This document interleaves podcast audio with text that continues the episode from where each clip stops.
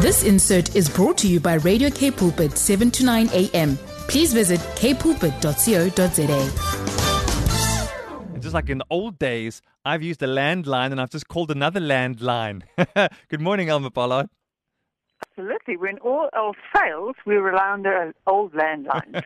And although neither of us had a rotary dial to be able to get through to each other, imagine.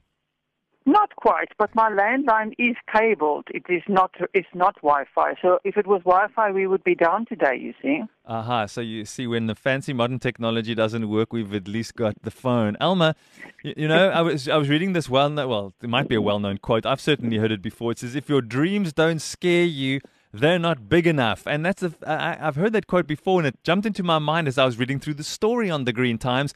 African litter reduction campaign aims for continental impact, and some of the goals that have been set for this campaign are enormous. It is such a wonderfully ambitious project, and I'm so excited because you know that I've been, a, I'm an old wa- waste educator. So Hmm. for me, I mean, this is just music to my ears. They plan to create this project that is actually going to connect so many dots. I mean, there's all this unemployment and the need to create work in the informal se- sector. There's all the, the rubbish that is thrown around and is littered and gets washed into the oceans. Now we want to keep the oceans clean, so we want to get the rubbish off the land so that the rain doesn't flush it all into the ocean and keep the ocean blue. You know, it's called the, uh, the blue economy. And they've connected this all up in the Operation Clean Spot by the Sustainable um, Seas Trust, and this is a marine conservation non-profit. And they are working, you know, with with partners in this massive African litter reduction program, and they're piloting it in South Africa. And once it's trialed and tested, they want to scale it throughout the continent. Now that's very ambitious. Um, I know that a lot of projects start with very big, big ambitious goals, and it's hard. I mean, there's, you know, you know, you will, always expect challenges along the way, but they are busy piloting this in um, Nelson Mandela Bay and Jeffreys Bay, and these pilots intend to up by the end of the year, and then they're going to get all this research and information and scientific in, um, stuff from there, and that will then determine how they continue with this project and, and spread the model across Africa. Uh, we're talking here about an ambitious project. Give us some idea of what are they aiming to achieve with this project. Well, you know, the main um, thing is to, to keep recyclables within the economy and out of the landfills. And of course, to clean the communities, because this is very much to do with where there's currently still a lot of waste lying around, which is a, a big issue and, and, and very bad for people living there. So to get all the waste cleared up and recycled and sent to recycling um, industry so that it doesn't end up either on the landfill or in the ocean. So they've, they've um, also partnered with the African Marine Network uh, that will then take it to Africa. So they're basically working on four levels. They're working on the municipal level, where they offer waste minimization uh, support and guidance to the municipalities to understand how, so that everyone who works there understands how it works and can get more active.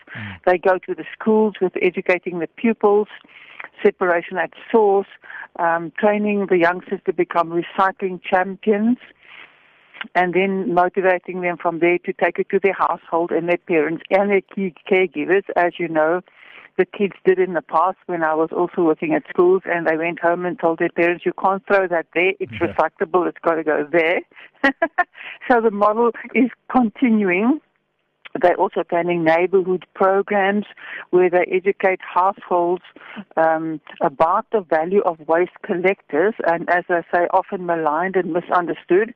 So we're also talking about the informal uh, collectors with their trolleys, and um, people don't understand that they're actually rendering a very important service, and also um, making a living. So it's education about that. They are also sourcing um, personal protective clothing and, and, and, and protection for these collectors so that they are identified and not seen as, you know, burglars walking around or potential burglars. Yeah. Um, they're creating a massive website and social media presence. and they're encouraging people to adopt a spot in your own community, that you keep clean consistently, and then you log your cleanups and your litter collected, everything is counted and weighed, and you log this all on onto this OCS website to measure the pro- progress. So there's a lot of capacity building in the informal sector. And then, you know, if you look at it scientifically, it's the scientific research behind all of that, consumer research and community outreach, education, knowledge sharing. So it's a, it's a, it's a very well planned and organized intervention that mm. should be able to be spread across Africa so that we can start keeping our African seas clean. Um, Elma, we're talking here about uh, a, a, big project um, spread across parts of South Africa and then hopefully into uh, the continent. And you've spoken about uh, the SST, which you've said is the Sustainable Seas Trust, and the, and the OCS, which is Operation Clean Spot.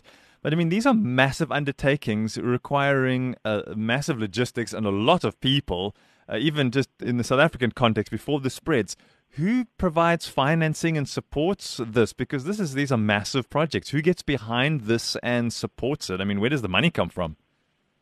Yeah, that's a very good question. Uh, they don't tell us that in the in the in the piece, but you know these are non-profits.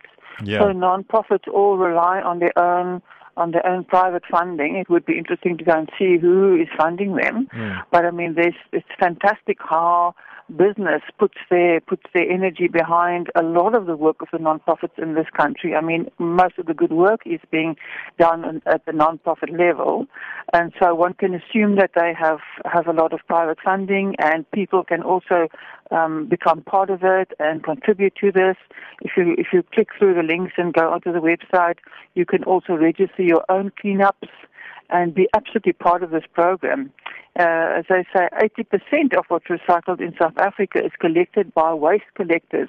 Mm. So I think it's also a matter of making a head shift about people who are collecting waste, understanding the importance of their role, and supporting such people. Yeah.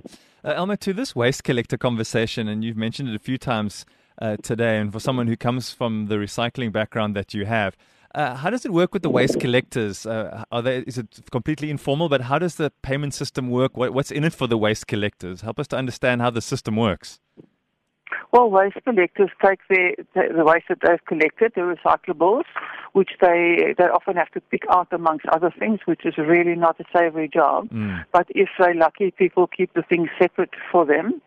Um, and they they have a depot that they take it to where they get paid per per weight. So, you know, it's it's their bread and butter. That's how, how a lot of people survive in South Africa. And now you can imagine if that is scaled also to the communities where the streets aren't, things aren't neat and tidy, mm. and stuff is lying around all over the place. And it becomes their job also to pick up all of that so that all of that litter that's currently lying around isn't going to end up in the river uh, and from there down to the ocean. And these people are, there's more and more employment for more and more people. I just think it's a wonderful connection between uh, various problems and solving them all together by creating a properly organized um, and funded uh, project so that people can be supported to do more of the good work that they're already doing and more people can manage to make a living too. And now, all of this, as we wrap this up, Elma, all this talk, now we need to play our part. Um, and so, individuals and businesses, as you've said, can get involved. And now we need to actually sign up and adopt a spot and register and get moving. And I see you've put a link to be able to do that. Absolutely. So even if you're already doing it, like I look after the park behind my house, you know, mm. I mean, I don't normally log what I do, but I could potentially now also log our cleanups in, into this thing. And I think the more people log things centrally, the more it, it, it feeds into the, the science and research, which helps people to work out the projects properly and it also helps a lot of people to be able to enter the industry and for for the resources which is what waste really is to remain in a circular economy and not end up in the places where we don't want it so get together as an individual in your business, man, your cell group. You can do it as a school group, a community group, and get going and go and uh, adopt a spot. I see uh, already 214 spots have been adopted and 13,000 kilograms of trash removed. So people are moving, but uh, I think as in any situation like this, Elma, it's got to be more than the handful that are currently involved. No, absolutely. It's, we still have a mountain of, mm. of rubbish flowing into the oceans and lying around in the land. So we know that the problem is not anywhere near resolved. It's going to be a complete and permanent mindset shift that is needed so that in the future we don't have such a thing as rubbish lying around anywhere because rubbish is a resource. It needs to stay in the recycling industry. It has, has to go back to where it can be used again. It should never be lying in nature. And Elma's made it so easy for you. You just have to go to thegreentimes.co.za. This particular story is called African Litter Reduction Campaign Aims for Continental Impact. Read through it. The photog- photographs is always excellent and very uh, evocative. And then when you get close to the very bottom of the story, you can click on the SST website and you can be part of the solution. There's a very practical way with guidelines and everything you need to be part of the solution. And then when you're done there, you'll see a link through to uh, K Pulpit 7 to 9 a.m. So it's all happening on thegreentimes.co.za. And the lady I've been speaking to, the lovely Elma Pollard, Executive Director of the Green Times, eco consultant and coach. As always, thanks for all these wonderful stories and opportunities, Elma, and your passion and enthusiasm. It's contagious. Thank you and bless you. Have an awesome day. This insert was brought to you by Radio K Pulpit 7 to 9 a.m. Please visit kpulpit.co.za.